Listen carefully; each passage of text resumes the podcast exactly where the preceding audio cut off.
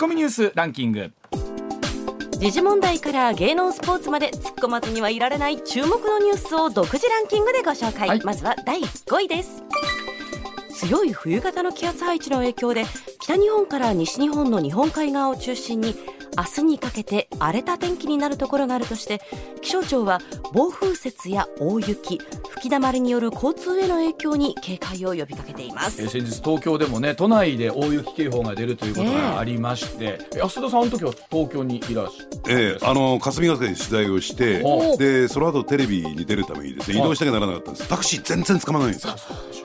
もう地下鉄移動してみんなに笑われて。それがまあ一番安全なんですけど、ね、地下鉄のダイヤもね都心とか乱れたということありましたので、うん、まあ、特にあの北日本ね西日本日本海側の皆さん雪に慣れてるところも終わりだとは思いますがお気をつけいただきたいと思います、はい、続いて第4位国内で昨日新たに1万3244人の新型コロナウイルス感染者が確認されました。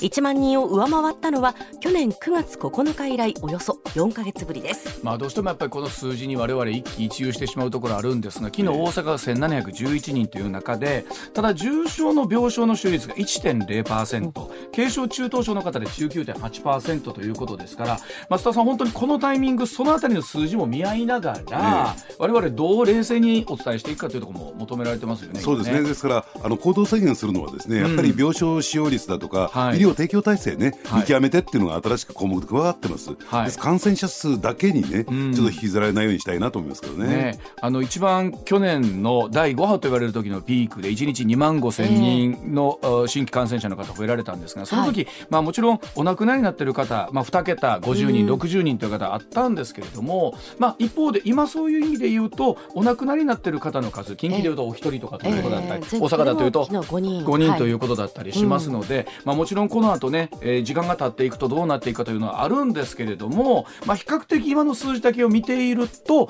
軽症の方が多いというデータも少しずつやっぱり明らかになってますもんね、そうですね。ただ、あの全国的あ全世界的なですね、データを見てみると、はい、まだまだオミクロン株ってわからないことだらけなんですよ。ね。はい。えーはい、ではあ続いて見ていきましょう。はい続いて第3位インターネット大手ヤフーは昨日社員およそ8000人の居住地を全国に拡大する人事制度を発表しました。今年4月からは日本国内であればどこからでもテレワークで働くことを認め出社が必要な場合も月15万円までなら飛行機による出勤も認めます。あの本当須田さん働き方が変わりましたね。ええ。ーあの特にネット系のね、はい、えー、企業はこの辺ガラッと変わって私の知り合いも東京で勤務したのが、はい、今福岡で生活してますよ。ええ。あのうちの息子も今東京で働いてるんですけど出社このコロナ云々関係なくですねあの10月11月の段階でも、えー、週に1回だけオフィスに行ってあとはテレワークっていうあのヤフーに至っては9割の方が基本的にもうテレワークということですから、はい、まあ、いわゆるもう本当オフィスに特にネット系の方も行かないというのがスタンダードになるのかもしれませんよねこうやって見ると。仕事終わりにどうやってみんなでいっぱい飲むのかっていうのはねあのヤフーは月に5000円までだといっぱい代も あの社内コミュニケーション代も出る。ええ会社やな。でも新入社員の時って先輩に教えてもらうとそうですね。どうしてるんでしょう、ね、オンライン？はい。そうです。その代わりもある腹もパワハラもなくなります 続いていきましょうか。続いて第2位は皇族の人数の確保策を軸とした有識者会議の検討結果を岸田総理大臣が昨日国会に報告したことを受け与野党は安定的な皇位継承策をめぐる議論を始めますツッコミ。さあこの後須田さんにこの辺りお話をいただきますけれどもこれはただ須田さん、えー、与野党ともにいろんな考え方ありますからね。そうですね。でも結論出さないわけにはね、うん、そうなんですよね、えー、さあその辺りこの後詳しく聞いていきたいと思います、はい、では行きましょう。続いて第1位は2025年の大阪・関西万博の会場となる人工島夢島への地下鉄延伸をめぐり整備費用が当初の想定よりおよそ129億円増加すると大阪市が見積もっていることが分かりました。海底トンネルや新しい駅周辺の通路を整備するためで大阪市が大半を負担する方針です。まあこれだけじゃなくて例えば先日出ましたけども土壌対策費でも790億円だったりとか、はい、例えば淀川左岸線の整備もですね700億円と当初見積もってたのが1800億円にとかこの手の予算ってどうしても須田さん全部上振れしていきますよね。そうですね。ただね私この間あの維新のある関係者と話をしてたらですね、はい、まあ夢島崎島にしてもですね、うん、あのツインタワーにしてもね、はい、維新のね、はい、えー、これにしてもですね全部維新がこれ尻拭いしてんだと。もうそれまでの、えー、不正姿勢がですね作ってきた要するに負の遺産ね、はい、えー、これをどう生産していくのかっていうのが大きな課題になってると。あのねまあ、もちろんその中で今度は税金で賄わなきゃならない部分というのは出てくるということなんですけれども、まあ、本当に当初の見積もりも含めてなんですけどどういうふうな形で試算してたのかなと考えるところもありますけどもね。はい。さあそれではあコマーシャルの後深掘りツッコミ解説ということでスタさんに解説をお願いします。さあそれでは時刻6時22分を回りました。あ深掘りツッコミ解説お送りしてまいりましょう。まずはこちらからです。皇族数の確保策国会で議論へ結論出す気本当にあるんでしょうか？さあ岸田総理は昨日安定的な皇位継承策などを検討した有識者会議の最終報告を受けまして検討結果を国会に報告をえー、皇族数の確保策として皇族女子を結婚後も皇室に残す案と旧皇族を養子縁組で皇籍に復帰させるとの案2つを軸にいたしまして今後の議論国会での与野党の協議へ移ることになりますがさあ本当にこの話長らく検討されているんですが須田さん結論を出す気あるんでしょうか、うん、どうでしょうか、はい、あの有識者会議のね、うん、最終報告私も見たんですけれども、はい、いや今上泉さん言われるようにですね、うん、これ結論じゃないじゃないかみたいなね、まあ、そうですよね。要するにあとは全部政治に丸投げなのかということなんですけれども、基本的にはね、えー、皇位継承者を男系男子だけに限定するのか、はい、えー、それ以外にも認めるのかどうなのかというね、ねまあ、二者択一ということなんですけれども、まああの男系男子というところにこだわりたいというね、えー、人たちあるいは国民のですね意識が強いもんですから、はい、やっぱりなかなかそこに引きずられていくのかなという感じがしますよね。まあ、今回のですね確保策っていうのはあのこれ別にどちらか二者択一じゃなくてですね、あの違うことをイメージしてるんですね。はい、えー、皇族女子を結婚後も皇室残す案というのは、はい、要するにこれは皇族の数が減ってきて公務の負担が大きい、はい、それをどう解消するかという話ですし、はい、えー、旧皇族を養子縁組で皇籍に復帰させる案というのは、これどう皇位継承者を増やしていくのか、ね、今のところ久進のお一人だけという状況になってますからね、うんうん、ですからこの2つというのは、うん、えー、まあ言ってみればですね何かどちらか選ぶということではないのかなと思いますけどね。あのどうしてもねいろんな結論って先延ばしになってきてて自分たちの代で、なかなか決めかねないっていうところありますよね。決めきらないっていうところありますよね。えー、あのーうん、ですからね私ねいろんな番組でこの辺りの議論をしてきたんですけれども、うん。はい、こういうことを言う人って少なく少ないんですよね。うん、じゃあそのこれ憲法のね、うん、えー、兼ね合いもあるんですよ、憲法の兼ね合いあるんだけども、はい、じゃあ皇室はどう思ってんのと、はい、やっぱりその意向っていうのはきちんと考えていかなきゃならないんじゃないですか？いやいや須田さんそれを、えー、考えると、あるいはそれに対して対応すると、憲法違反になってしまうからと、ね。えー、ねいうことをよく反論されるんだけども、ただで私思い出すとですね、うん、あの小泉政権の時に、うんうん、えー、女性宮家であるとか女性天皇の議論っていうのが、急浮上してきましたよね。はい。でなぜこのタイミングでこの問題が出てきたのか、うん、で当時ですね、まあ、あのかなりですね取材を進めてみますとね、うん、やっぱりあの皇室の方から天皇家の方からですね、うん、えそういった思惑というのかな意向というのかな、そういったものがにじみ出てたって言うんですよね。だからそういった意向的なまあこれは改革オブラートに包んだ意味での意向だけども、そういったことを受けて官邸がこれ小泉純一郎、えー、当時首相がですね、えー、指導して、えー、議論をリードしてったんだけども、そういったある種の皇室のですね、えー、思いというのを、えー、受け止めた結果だっていうのが見えてきたんですよ。ただこれはあんまり色濃くしてしまうさっきの話じゃないけど、憲法に兼ね。合いするから。これだから本当に自分たちの例えば皇族の方に皇室の方にすると自分たちのことなのに、ええ、自分たちからは言えないっていうね。こうしたいとかこうしたいとかって言えない。っていうのがありますもんね、うん、だからまあ須田さんおっしゃったにじみ出る。でもそれがにじみ出すぎるとダメだし。その思惑もやっぱりもちろん受け止めたいし。汲み取ってあげたいし。汲み取ってあげたいし。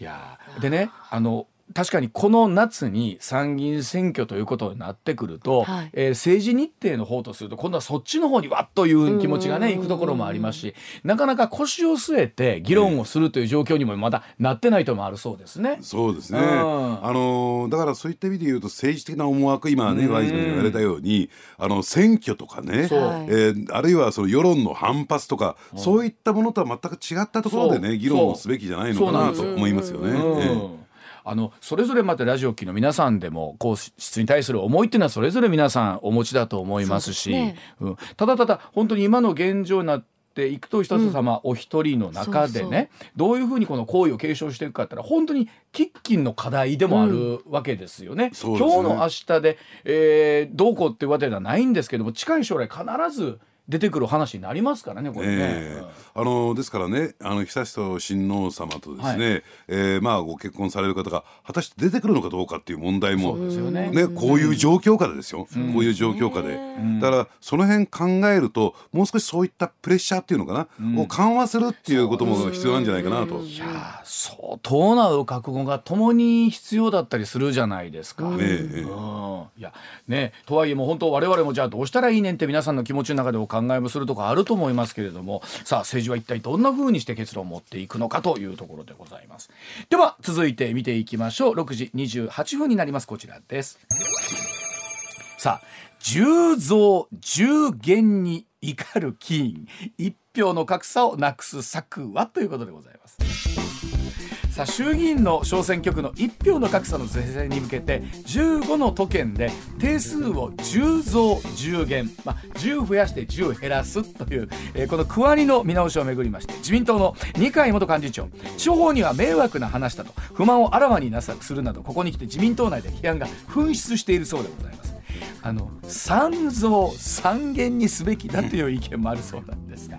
この結論もなかなか党内でまとまりにくいんでしょうね。須田さんどうお考えでしょうか？そうですね。あのまあ二階前幹事長がね、はい、え言ったことでちょっとあの色眼鏡で見られてしまいがちというかですね。ご自身とこ選挙区当該ですからね、えー、和歌山はね。で自分のこと考えてんじゃないか。自分の息子になかなかね、えー、継がせにくくにくくなるから反対してんじゃないかみたいなね。そうですよね。そんな言われ方もしちゃいますよね。ねただね私思うんですけども、うん、あの地方には迷惑な話とこれもよくわかるんですよ、はい、確かにですね一票の格差これについてはですね憲法違反であることは、うん、当たることはですね、うん、まあ、明らかだとは思うんですよ、はい、ただそうは言ってもこれからどうなるんですかねやっぱり、えー、やっぱり都市部にですね大都市に人口どんどんどんどん集中してきますよね。そうですよね。でそうするとそこからはたくさん議員が出てくるんだけれども、うんうん、一方で地方から議員が出てこなくなるとどういう状況になるのか、確かに国会議員って国全体のことを考えなきゃならない別に地方の代表ではないっていうのが立て付けになってるんだけども、はい、まあその選挙などのことを考えればね、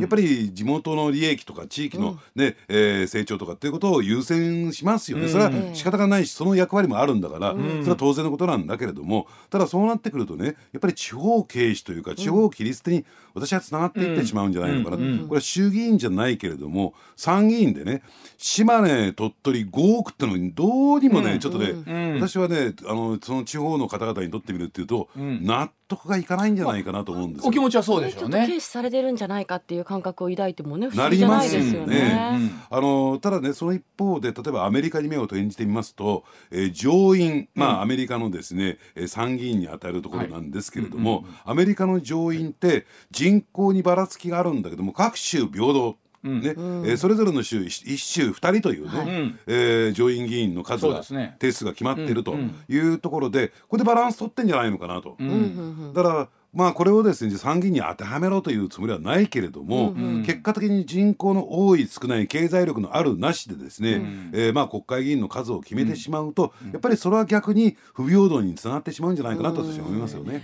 あのそれぞれ多分任制取ってるところそうだと思うんですけど上院と下院と言われるところのその役割ですよね。日本でいうと衆3の役割みたいなところを含めて、えー、例えばその良識の府と言われるような形の上院はね、うん、えー、確かに国の人口関係なく有識者のえー、非常に、はい、えー、ね、えー、いろんな見識を持った方の集まりって考えてあると思うんですけど、はい、いわゆるこの10増10減の部分っていうのは衆議院、えー、会員に当たる部分ですよね、えー、ここの役割も改めて、えー、じゃあ地方を代表するものなのか、うん、えー、国の安全保障を含めた国家の大きなあり方を考えるのかっていう役割論にもなりますよねこれね。だからその辺明確にしていく議論していく必要があるんじゃないのかなと思うんですよ。でまあ参議院がね衆院のカーボンコピーっていうふうに言われていて、はいうん、かつてはねその政党色薄かったんだけどまあものすごく政党色強いじゃないですか。そうですよね、えー、統一行動で取られるような、うん、えー、党議拘束なんかに縛られてしまうという状況、ねうん、こういった状況下で要するにこういった形で一票の格差をなくしていくとですね、うん、やっぱり今日ずっと話をしているようにですね、うん、えー、都市と地方の格差というのがどんどんどんどん拡大していくことになるんじゃないかなと思いますね。でも確かにね、こう選挙の票数とか見てると都市部に行くとね100万票取っても、なかなか当選におぼつかないみたいなところから、かつて、えー、それこそ数十万票20万票ほどで、えー、当選できるみたいなことになってくるとね、そらそらなんとかならんかと、はいはい、候補者なり議員は思うとこありますわね。え。ー、うん。だからそのあたりをねどうバランスを取っていったらいいのかっていうことを、やっぱり議論すべきであって何かこう最高裁のね、うん、えー、判断が出たからといって、うん、じゃあ慌ててね10増10減案にするっていうのは、ちょっと拙速すぎるんじゃないのと。あのどうしてもこういうふうな議論に上がってくる地域っても限られるじゃないですか、はい、もう大きく色分けされてますよね、うんうん、都市部と、うん、もうぶっちゃけそうでないとこ取って、はい、必ずこれ10増10減にしても3増3減にしても必ずどっちもかかってくるところになってきて。それこそ今さっき津田さんおっしゃったように力のある人がほな言うたらそこは、えー、っと除外になるのかっていうとこれもまた議論が違ってくるので、ね、あの二階さん元幹事長と立場ですけどこう難この人ほんまは言うとあかんのでしょうねそうそうそう立場的にはね。この人が言っちゃいけないのよ。ですよね。あんたが言うなよ。言うなよって言われるじゃないですか。えー、だからそれこそ国会議員の定数とかにしてもほな誰が言うねんっていうもっとちゃんとしたところって言うんですか、これを客観的に見られる組織みたいなのをもっと整備していかなあかんのちゃうかな思うんですけど、ね、あの人が言うならそこが言うならっていうところが言うところがでやっぱりね、うん、国会議員がそれを議論すると我が耳にね直結してきちゃうから。でいや他の人はいいけど俺は損しないようにね、うん、したいなとみんな考えちゃう、思いますよ、えーいやそれしかもも多分自分自身そうですもんね、えー、もし仮に私自身が幹事長ぐらいの立場だったとしたら、うん、なんとか自分とこそうじゃない人もいると思うんですけどそうやって見てしまうところもありますからね。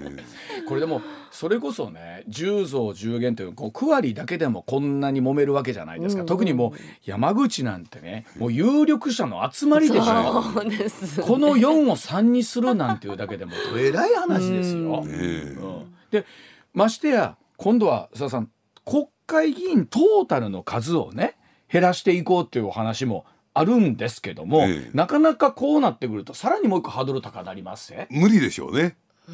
自分の首がかかってくるんだから、そうでしょ？だからそこにねやっぱりね矛盾があって、うん、だからそれを国会議員に丸投げしてねあの、うん、決めてもらっていいのかと、うん、やっぱりそことは切り離してきちんと議論するところが必要なんじゃないかなと思いますけどね。だから、えー、要するに国会議員は自らのことなんだから、ね、そこで決めたり議論するっていうのはなじまないんですよ。そうですよね。だから違うところでこれ議論して、じゃあそれを受けるのか受けないのか反対するのは誰なのかっていうところをね、そうみたいですよね。あのそれでいうとこの国会でどういうふうな結論になっていくのかですけど文書交通費一つとってもそう,、はい、そうじゃないですか。えー、そうですね。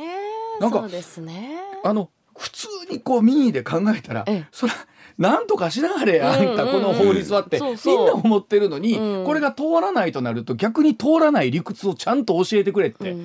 思いますよね。えーうん、でまあそれ加えて言うならばねこの南増南限案って、うん、ず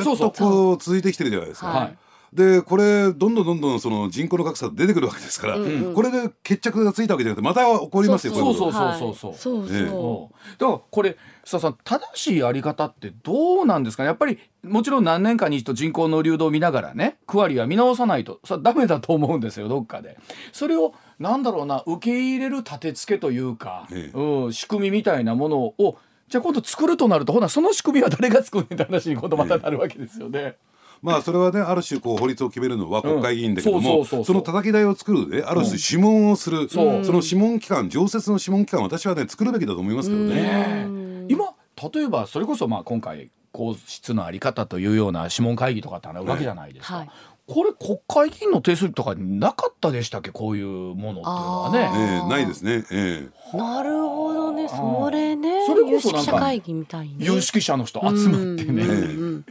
作りゃいいのになと思います、ね、そうだって文書交通費のねさっき話が出た、はい、それだって自分たちで決めてるからなんかでいろんな思惑がぐちゃぐちゃになってて、うん、結果的におそらく決まることについては国民のね意識とはねかなり離れたところに決まっていくんじゃないかなと思いますけどね。うん。あのね僕もあの国会議員の給料が高いのか安いのかっていう議論もこれあって確かにこう安くなるとなり手がいないんじゃないかとかいろんなでお仕事なさってる方はみんなちゃんとお支払いすればいいと思うんですしかるべき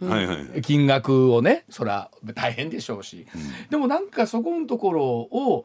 なんだろうな客観的に見る指標っていうのが難しい。なかなかなかったりしますよね、えー、他国と比べてなのか、ね、仕事量に比べてなのか。だからそれをやってるとですね、うん、どんどんね我々のつまり民間の意識と離れていっちゃうんですよ、うん、我々はこういう状況に置かれてるのに何か、えー、国会議員だけが特別扱いされていて、で彼らの言うこともよくわかるんですよ。その給料の問題もそうだし、はい、あるいは文通費の問題もそう、要するに赤字なんですよと、ね、お金全然足りないんですと、いやいやそれはあなた方ね、うん、えー、どうは言っても民間と比べてみたらはるかに優遇さされてるでしょ、うん、って言ってもですね、うん、なかなか意識がですね共有できない。あの実際須田さんどうですか？いろんな国会議員の方取材なさってると思いますけれども、ええ、あのちゃんとしてる人そうでない人もあると思いますけど やっぱり普通にやってれば赤字だっていうイメージはやっぱり皆さん終わりなんですか？いやだからそれもね、えー、うまくやってる人と言ってるのかな、あのだからなるべくですねそういった余計なことをやらないという人は、うん、そういうのないし例えばあの外遊行った時にね必ず絵はがきを送ってくる人っているじゃないですか、うん、国政報告みたいな、はいはい、それって必要なのかどうなのかしかもその投函で日本に帰ってきたら投函してないみたいな。あのそれで言うと例えばそれこそ、えー、我々ねいわゆるコーヒー一杯分と呼ばれる政党助成金と言われるものを、うん、えー、みんな積み立ててるわけじゃないですか。うん、でそれに関しても結構な金額がそれぞれの政党にまあもちろん共産党とか受け取ってないとこもありますけども割り振られてるわけでしょ。うん、まあまあな金額ですよあれ見ても、国民一人おじ赤ちゃんからおじいちゃんおばあちゃんまでってあると、足らんことはないんちゃうかなと思うんですけどね。加えてあれは企業献金なくすために出てきた。で企業献金もお前たちもらってるじゃねえかっていうねところを考えてみるといやーなんかどうも納得はいかないですよね全くね。ねねあのなんでしょうねますますこう人口って都市部に向けてね流れていくというのはこれも世の流れといって仕方なくて、まあ、一方でテレワークが進んでって、うんうん、えー、田舎の方にね帰ってくるか言うても選挙の区割りを変えるほどは帰ってこないでしょうけど。で加えてやっぱり地方のですね、あれあの都市部のね、うん、その生活環境なんかがどんどん充実されていって便利になっていくと、ますます人口流入が増えていってしまうよね。状況になりますからね。だからやっぱりそこでバランス取ってやっぱり地方の活性化地方活性化とかね、うん、あのそういうことをよく言うんだけども、うん、このそもそもそれを決めるベースのところがですね、えー、地方ね活性化を目指してるのかっていうと、私は疑問ですよね。だからつまりこの10増10減自体が党内のいろんなバランスとかを取る一つのこう党内策みたいな感じのなってたりもするんですかね。そうですね。まあこの辺については加えてですね、うん、えー、野党もですね。そうそうあのなんていうか言うべきことちゃんと言ってるのかなやるべきことやってんのかなと、うん、これも自分たちの、えー、利害に関係してくるからそうです。その辺ばっかり考えてるんじゃないかなと思いますけど、ね、あのついついこの10増10減案ということに関して言うとね、うん、あのなんか自民党の議員の数のことばっかりで考えてるんですけど、ええ、いやいやそれだけじゃないですからね。本来話ですからね。これどうなんですか？これは結論どう出るんですか？須田さんこの話は。いやいやもう、えー、10増10減で走らざるを得ないでしょうね。ああこれについてはね。うん、あのー、まあ二階さんこんなふうに言ってるけれども、うん、とは言ってもですね、うん、あのそれをまたこの受け止めてしまうとじゃあ和歌山はこのままでなんてなると大変な問題になっちゃいますからあなたの息子さんが継ぐまでこのままでだったら。だから結局は、まあ、お立場としては言わな社内みたいなとこ言わしてくれよはあるってことなんでしょうね二階さんにしてみてもね、えーえー、黙ってるわけにはいかんと。まあガス抜きかもしれないんですよ。自民党内の不満を。まあとりあえずわしも言うたぞと、えー、言う言う。そうだそうだってちょよう言うてくれたっていうところもあるんですか。とはいえやっぱり世の中というかこの国会流れとするとこの10増10減でまあ進んでいかざるを得ないんだろうな。いやだから先ほど申し上げたようにですね、うん、やっぱり最高裁の判断下されてるんだ。からそうですよね。これ違憲状態にあるというのはね、かかなり重いんですよ。そうですよね。だからそういった点で言うとこうせざるを得ないけれども、うん、じゃあこのままでいいんですかっていうねこのままずっとその、えー、人口だけで決めていいんですかということだと思いますけどね。わ、かりました。はい。さあそれではコマーシャルの後深掘りまだまだ続けてまいります上泉雄一のエーナー MBS ラジオがお送りしています。さあ時刻6時48分回っています。今日はスタシー一郎さんスタジオ生出演ということでございまして、うん、続いてはこちらの話題をお送りいたしましょう。不足しているのはポテトだけなんでしょうか。世界のサプライチェーンが大混乱でございます、うんマクドナルドの人気商品マックフライポテトの M サイズと L サイズの販売。国内2900を超える全店舗で一時休止のほかびっくりドンキーでも明日14日から全ての店舗でびっくりフライドポテトなど5つのポテトの商品の販売一時休止するなどポテト不足だそうでございます、はい、で実はポテトだけじゃなくってこれまあ昨年末からそうですけど半導体含めていろんな物流網が今大混乱だそうなんですけれどもさあさあさあこの辺り一体何が起こってるんでしょうか、はい、はい、あのこれいくつか要因があるんですけどね。例えばじゃあ、はい、マクドナルドのポテトというところに限定して見てみますとね、はい、あのまずこれはアイダホね、はい、アイダホ産のポテトってこれ有名ですからね、はい、でここで作ってるんですよ、うん、えー、じゃがいもについてはね、はい、これを北米のですね工場に持って行って加工します、うん、えー、まああの冷凍のですね、マックフライポテトにします。これを今度はカナダのバンクーバーへ持ってってそれで海上輸送するんですよ。船便で輸送するというね、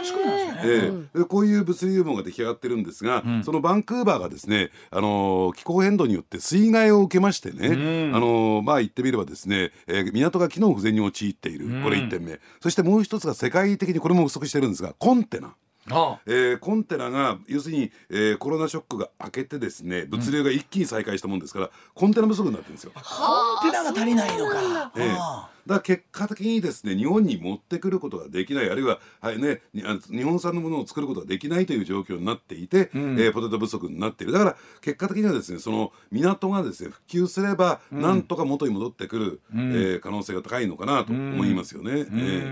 ー、でもあれですよねマクドナルドっても世界チェーンですし、うん、あの日本国内だけの話じゃないですもんね。いろんなところに輸送しなきゃいけないですから。えーじゃあなぜあの S サイズは売るけど ML になったのかというところなんですけどもこれはね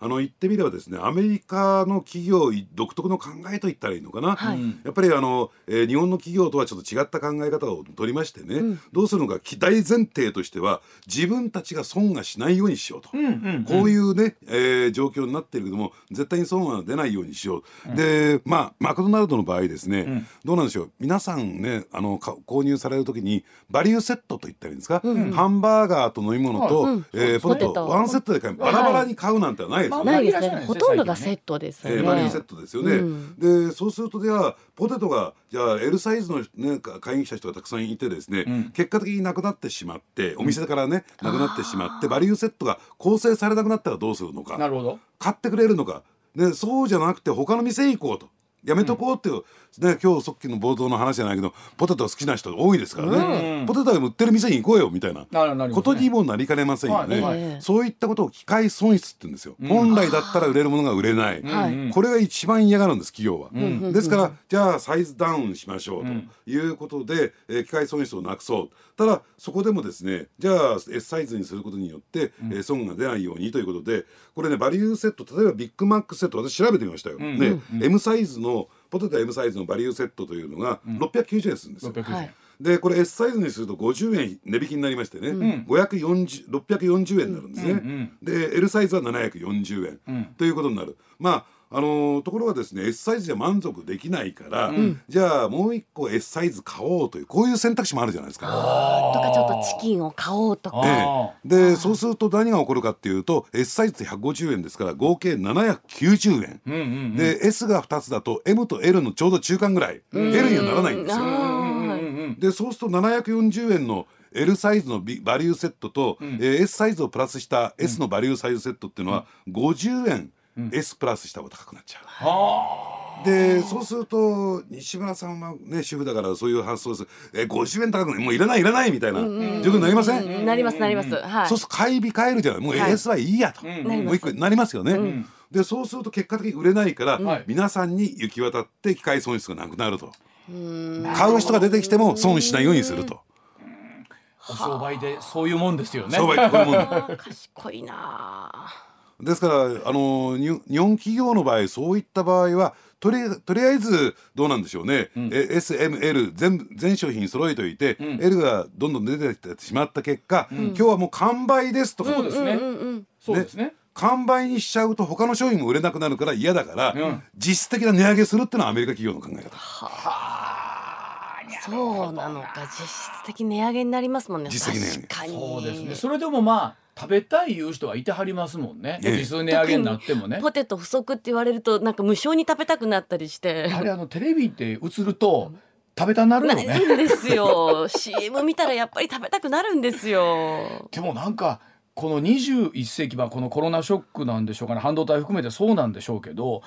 この物流が滞るというかサプライチェーンがこうズタズタになるってあんまりイメージなかったんですけどね、えー、だから2つポイントあると思うんですね、えー、1つはですねコロナショックが明けて消費がですね爆発的に今回復軌道に乗ってるんですよ、まあウィズコロナっていうこともありますしね、でその結果ですね需要と供給がアンバランスになってしまった。需要が増えちゃっただからといって生産設備を拡充して生産量を増やしてもですね,、必ず戻ってきますからね、あのですからそれを超えてしまう可能性もあるんで、まあ今のところはその生産設備拡充しなくてもいいかという状況で企業が生産を抑えてる。これが1点目、そしてもう1点が米中のデカップリングですよ、アメリカと中国がですね、まああの2つあって1つは安経済安全保障上の問題、もう1つはですねやっぱりアメリカの貿易赤字という対中貿易赤字というのがあってですね、中国からのえー、輸入を、ね、あの減らしていこうというところがあってですね、うん、で結果的にそれがアンバランスになってきてる、うん、でこれがですね物流網が大混乱に陥っている大きな理由なのかなと思いますけどね。あの例えばそれこそ半導体不足って言われてね久しくてこの番組でもねスタさんにも何度か解説をいただいたりしましたけれども、車自体がこの間もちょっとあのお聞きしたらあの例えば軽トラック一つ、えっとなかなかこう1年待ちとかなっちゃうんで、あの乗用車だけじゃなくていわゆるこうお仕事で使う車も今回らないらしいですね。えうん、だからあの最悪で1年待ちなんていう車もありますからね、うん、納品まで。ねとすると自動車メーカーって納品して初めて売り上げが立つもんですから自動車メーカーの、はい、えー、業績も悪化してしまうという状況になりますねこれはね。これどうなんですか？こう半導体不足って言われてまだまだ全然供給が追いついてる感じはまだしないですか今？そうですね。まだまだ絶対量は足りないでしょうね。うんね、あの例えば温水ベンターのね、うん、あれにも半導体入ってるとあんなところも入ってるのかっていうねところありとあらゆるものに入ってますから、うん、でこれがどんどんどんどんその商品数が増えていく、うん、半導体の必要量も増えていく、でどうしてかというとこれから本格的な IoT、インターネット・オブ・シングスの時代を迎えますからね、どうしたって爆発的に増えてるんですよ。うんうん、ね、でそれを供給する、えー、能力をかけてますからね、でこれはねただ日本の、えー、戦略も、うん、えー、これミスったところがあるんです。かつては半導体王国だったんだけども、ね、結果的に外国にそれを取られてしまった、うん、だから、えー、国内で生産できないがどうしても外国から買ってこなきゃならない、だからワクチンみたいなね、状況に陥っていると考えてもらっていいと思いますね。ねでもあの結局今おっしゃったようにいろんなものがなえー、そこに半導体入ってるとなるとですよ。もうむしろそれがないと世の中のいろんなものが回らないってことじゃないですか。そうですね。ですから商品ができないっていうところですからね。あのそれこそまあ目立つところでは車だおっしゃるようにその温水トイレだ、うんねえー、ガス給湯器だみたいなところあるんですけどそれ以外のところは大丈夫なのかなと思いますけどね。いやもうありとあらゆるものが今不足しているという状況ですよね。で特にあの最先端っていうね、うん、えー、ところに関して言うとですね、うん、もうこれ作れるメーカーっていうのは限定されてね、TSMC とかね、はい、そういうところに限定されてますから、うん、結果的にそういった民間一民間企業が一国の経済を大きく左右するというこれが大きなリスクじゃないかなと思いますね。そうですよね。できればそれこそリスクは分散しておきたいというところは当然なんでしょうけど、ね、これそれこそ須田さん見立てではポテトはいつ戻ってくるんですかね？まあここね、えー、数ヶ月は戻ると思いますよここについては。うん、えーあのこういうのって本当一過性のもんでないないとなってくるとね、ええ、あの今気持ちはせくんですけどまあまあ今日明日とりあえずはポテトに関しては困らないですか？そこまでは。そう。メニューとしてみればないぐらいで、えー、新たなね物流網が、うん、えー、構築されるのかそれともこのバンクーバーのですね、うん、えー、港がね再整備されるのかっていうところでしょうけれども、うん、まあとは言ってもですね似たようなケース、うん、えー、まあ繰り返しになりますけども今回ね隠れてますけれどもやっぱりこの気候変動問題大雨とかね、そういったところがですね大きな影響を与えた、ですからあの例えばね今あの原油不足になってますよね、はいはい、えこれについてもですねアメリカの、うん、その原油のねね。生成施設がですね、これも大雨によって、はい、えー、結構大きな被害を受けたっていうのがありますからね、うん、こういったことがね、うん、出てくると思います、だからそうやって思うと改めてですけど気候変動のリスクってやっぱ大きいんですよね。いろんなところが読んできますね。だからまあそのスタンスから考えると、えー、例えば先日の COP26 じゃないですけどヨーロッパ中心にね気候をなんとかしようっていうのは分からいではないですけれども、ええ、ここにはまた各国の思惑が出てきますしね。で加えてですね、うん、じゃあ再生可能エネルギーに大きく舵を切っていったドイツは電力料金6割値上げと。ですよね、ええ、だから日本は本当にまあそれで言うとものすごい選択迫られてるじゃないですか、え、原発稼働ということに関しては国民の皆さんなんかでもいろんな気持ちがあるし、かといって化石燃料を頼っていったらおっしゃるように、えー、気候変動問題もあるし電気料金自体の大きな問題になりますしね、国際的な非難から国際的な非難も浴びますからね。いやだからねあのなんか自分の身の置きどころ本当ポテトの話からそうですけど自分の身の置きどころは一体何がいいのかっていうのをラジオ機の皆さんもねどうすればいいのかなってお考えの方やっぱり戦略っていうのが非常に重要になってくると思いますよね。ねはい、ではそのあたりのお話を含めてコマーシャルの時報の後まとめてお伝えをしたいと思います。一旦7時のお知らせでございます。上泉雄一のエーナー MBS ラジオがお送りしています。改めて言いますとさんその世界の動きとかを見ている時にねこの例えばその日本の自動車産業今後どうあるべきかってなった時に、やっぱり日本ってその数少ない資源を、えー、そのガソリンと、えー、ハイブリッドという形でもう独特の技術でね、うん、世界に進出したわけじゃないですか、はい、もうそれすらあかんってなってくると、うん、全ての工場の仕組みから変えていかないとダメなわけでしょ、うん、そうですね、うん、でそれでねやっぱり EV 電気自動車っていうことですけどもこれ今世界各国のメーカーがですね、開発費をですねどれだけ出すのかっていう兆円単位ですよこれ、うん、その大競争に突入してるわけですよ、でここで負けてしまうと日本の自動車産業負けてしまう、うん、でとは言ってもじゃあそこをねどこから捻出してくるんですか？トヨタはって言ったら、それをですねやっぱりハイブリッドカーで金稼いで、ものすごいねえー、綱渡りのね経営を今強いられてる、だからハイブリッドカーが一体いつまでねこれ売れるのか、うん、えー、買ってくれるのか、うん、という問題とそれがうまくいかなければですね、うん、電気自動車のシフトもうまく進んでいかないと。そで、ね、それを進めていくためにはですねやっぱりその下請け部品メーカーの、えー、体力を持つのかどうなのかっていうところにもつながっていく。特にやっぱり日本の自動車産業の場合ってその下請け孫請け含めても何十受けまでったら多くの方が関わってるわけじゃないですか、この仕組みが全部変わるってことでしょ？そうですね。でそれによって支えられてる地方経済っていうのを考えていくと、やっぱり簡単にどっとシフトしてしまうと、うん、まあ場合によってはですね成り立たなくなる地方経済だってあるはずですからね。ね。でもこれやっぱり世界の動きがね、はい、そうなってくるとまあ豊田さんもおっしゃってますけど社長もおっしゃってますけど、うん、日本だけがそういうスタンスってわけにいかないわけなんですね今この流れの中でね。で全社がですねこの電気自動車に変わると、えー、原発を何基分か増設しないと電力力が賄えない。そこ考えてるんですか今の政府はとかね。いやでねそうやって思うとそれぞれのニュースそのポテトになってくるとその輸送の方含めてそうですし、うん、全部が我がことのことにこう一つ一つのニュース改めて関わってきてますよね、えー、いろんな問題がね。えーだからポテト食べられなくなってね、あの嫌だなとかね、値段が高くなってね腹が立つとかねそういう問題じゃないと、全部一緒なんだっていう。ねそれが例えばそのひいてはその気候問題にまでだったりとか、そうなってくるとさっきおっしゃったようにじゃあガスの排出量の問題二酸化炭素の排出量の問題になってくるといや生きるってね、大変。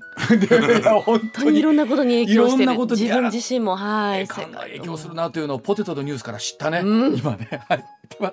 エストさんこの後またあおじきの裏ネタで、はい、CLP のお話、えー、進めていただきたいと思います。おじきの今日の裏ネタですさあ今日はスタジオ生出演の須田慎一郎さんでございます、はい、スタジオで、えー、生裏ネタを早速披露いただきたいと思います、では須田さんお願いいたします。はい、えー、今日の裏ネタのテーマは、うん、CLP 問題続報、うん、立憲民主党とのグレーな関係と、はい。先週もねお話しいただきました、はい、インターネットメディアの CLP チューズライフプロジェクト。立憲民主党から番組制作費の名目でおよそ1500万円の資金提供を受けていたでもこの事実を、まあ、伏せてたんですよね、はい。ね。うん、そうなんですね、うん、で加えてですね、まあ、この件についてはね、うん、えー、泉代表がですね西村智奈美幹事長に、まあ、調査を命ずるとい。うことで、はい、えー、これまでまあ調査を進めてきたということでですね、実は昨日ですね西村智奈美幹事長が記者会見開いたんですね、はい、まあ、1時間以上ですね、まあ、記者会見やっていたんですが、そのどうなんでしょうね6割7割がこの CLP 問題に集中したということで、まあ立憲民主党には激震が走ってるということなんですけれども、まああの CLP サイドにはですね、あの私もいろいろとこう取材要請をしてるんですが、なかなか答えが返ってこないということもあって。、うん、ただですねホームページを見てみもらうと分かる通りですね、うん、そのどこにその会社があるのか、住所も電話番号もないんですよ。まあメールでね、はい、えー、取材をお願いするしかなくてそれの返事が返ってこないということで、これじゃしょうがねえだろうっていうんで、えー、CLP に実際に足を運んで、乗り込みましたか、まあ、直撃というのをやってきたんですね。あの東急東横線でですね移動しましてですね、駅から歩いて行ったんですが、行ってみてちょっと驚きましたね。えー、どうしてかというと普通だったらどっかのですねまああの何ですかビルの中にですね、一室があってオフィスがあるはずなのにシェアオフィス。シェアオフィス？ええ。はあ、ですから常設したなんかこう会社があるわけではなくて使う時にはあらかじめ予約して、えー、まあ言ってみれば共用のオフィスを使うというそういう形態だったものですからまあ行ってもいなかったっていうね。そうでまあ会社登記はそこにされてるんですよ。はあ、まあ今時っちゃ今時なんですかね。ねまあですからね、あのー、これクラウドファンディングで、うん、広く一般からお金を集めているからそのお金をね大事に使うということなんでしょうけれども、うんうん、まあ言ってみればですねそういった形態なもんですから、うん、え取材は結果的に空振りに終わってしまったということなんですけどね、うんうん、ただあの昨日のですね西村智奈美幹事長の会見を、えー、聞いていてもですね随分とというかなりですね、奥歯に物の挟まった言い方、ですからかなり福山前幹事長にまあ忖度しているととか配慮しているなと、えー、いうことを伺いましたよね。はい、まああの西村幹事長もですね、えー、まあ言っておられたんですけれどもやっぱりこの件に関して言うとですね福山前幹事長の、まあ、一存でまあうん、えー、払い一つでですね、うん、えー、出金が、えー、1500万円のお金の出金が決まっていったっていうことがね、うん、えー、強く伺えたわけなんですけれども、うん、まあ一つそして問題なのはですねこれ泉、ね、代表が言っておられたこれは全立憲民主党、つまり今の立憲民主党というのはですね、えー、実は昨年の9月15日に国民民主党のですね、合流を受けて一部合流を受けて、新たに決闘されたそういう政党なんですね。なるほどですから、えー、まあ旧立憲民主党というのがまあありましてね、うん、でこれが回答されて新たに立ち上がったのが新立憲民主党という、うん、まあそういう彼らの言い分なんまあそういう立て付けになってるんですけどね、えこれは前立憲民主党時代の話であって、うん、現立憲民主党とは関係ないと言ってたんですが、実はですね、えー、現立憲民主党になってからも出金が行われてたっていうことがほなあかんが ほなあかんがないね、なんで新になってからも出金してたんだっていう話が内部からも出てるんですけどね。えー、ですから必ずしもですねあの旧立憲民主党だけの問題ではないということが明らかになった。でそうするとじゃあこの出金っていうのは果たして適切だったのか否かだったのか、はいで、ね、これについてもですね不適切だったと。違法性はないってね、はい、え必ずエクスキューズがつくんですが、はい、不適切だったということは自らなぜ不適切なのかというとですね、うん、えー、その出金に関してね、うん、きちんと党内のチェックを受けてないということで、うん、えー、ね、まあ不適切だったということになってですね、じゃあそれについて処分するんですか、処分はしない。この辺も分かりにくいんですよ。なんかそれこそおっしゃるようにもやっとしてますね。ええ、うん、あのですからそういったについてはですねかなり奥歯に物が挟まった言い方をしてた。うん、でただですねもう一点分かったところがありましてね、うんうん、まあこれはですね直接ね立憲民主党から CLP にお金が払われたわけではなくて、うん、でまあ広告代理店、はい。はい、大手の広告代理店そして、えー、続いて制作会社。この2つの会社をかませることによってうんうん、で結果的に CLP に1500万円の金が流れていた、はい、でこれは隠す意図があったんではないか,、うん、正式に収支報告書に出てこないわけですからね。そうですよね。CLP の名前は。で隠す意図はなくででこれは、えーね、あの弁護士にも確認をしたけども違法性はないというそういう結論になったというところで、うん、まあ、彼らの、ね、立憲民主党サイドのロジックでは違法性はないんだけども果たして本当にそうなのかどうなのか、うん、っていうところが、まあ、未だ検証は進んでいないという、えー、状況。そしてもう一点ね、うん、昨日もちょこっとそういった質問が出たんですが、うん、えー、それについてはすっとスルーされてしまったんですが、もう一点ですね、うん、えー、ブルージャパンという会社がありましてね。でこれに対してですねここ近年4年間で8億を超えるお金が出てるんですよ。立憲民主党ブルージャパンという。ね、えー、会社に対して。でこのブルージャパンってどういう会社かっていうとですね、はい、あのかつてどうでしょうね、えー、いろいろとですね活動されていた、うん、えー、市民団体。これ一般社団法人なんですがシールズという会社がありまして、はい、えー、シールズという団体がありましてね、うん、その後継団体が解散してできたのがブルージャパン、うん、でそして立憲民主党とは、えー、かなり関係が深いとされている、えー、弁護士事務所。この中にその会社が設けられてるんですよ。ね、そこに4年間で8億を超えるお金、うん、でさっき申し上げた大手広告代理店には4年間で約9億円。それに近いお金がそこに流れてるんですよ。でこれについてもですねどうやら取材を進めていくと福山幹事長一存でですねお金が流れている。で何をやってるかというとやっぱり同じようにさまざまなですねまあ立憲民主党の情報発信にまあお金が使われていたということなんですが、うん、これは CLP と関係ないのでえチェックしてないということなんですよ。そういう意味でスルーされたわけですか昨日の会見な。はあ、そこをまた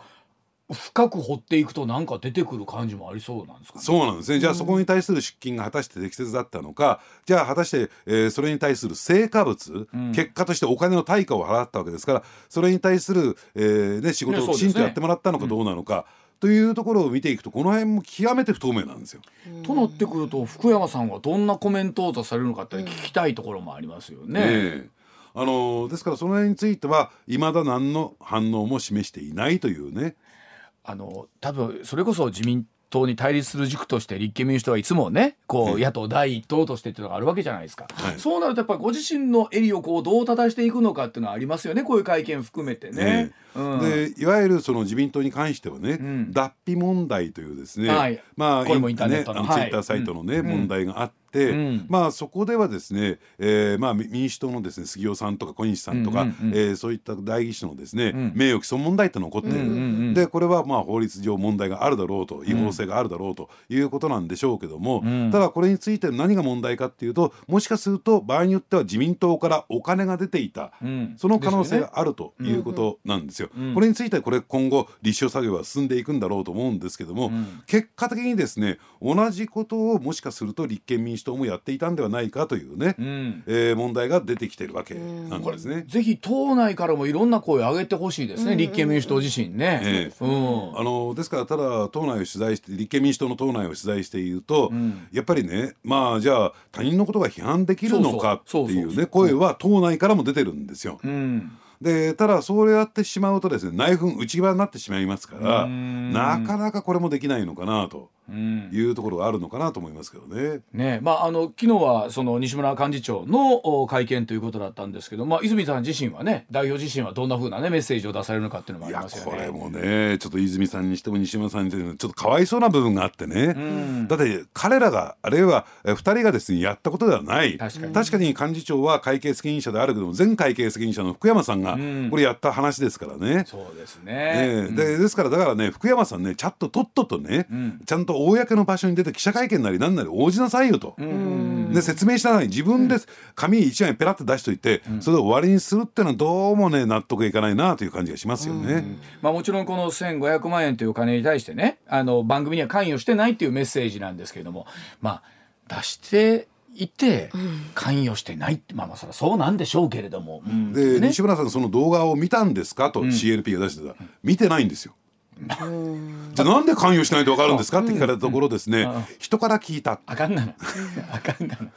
見ながらやっちゃったぐらい まあ今動画削除されてるんですけどね。その時期の。いやいやそれでもですよね。それでもですよ。それであんなんとか見ようあるようなお金払ってんだからみたいな。ねそうですよ、ね、いやこれやっぱりでもなかなか乗り込んでいって取材をなさろうと思ったけど、なかなか行けなくってというのもありましたけどもなかなかリアルな生々しいお話でございますはい、えー、今日の裏ネタは CLP 問題その後でございました。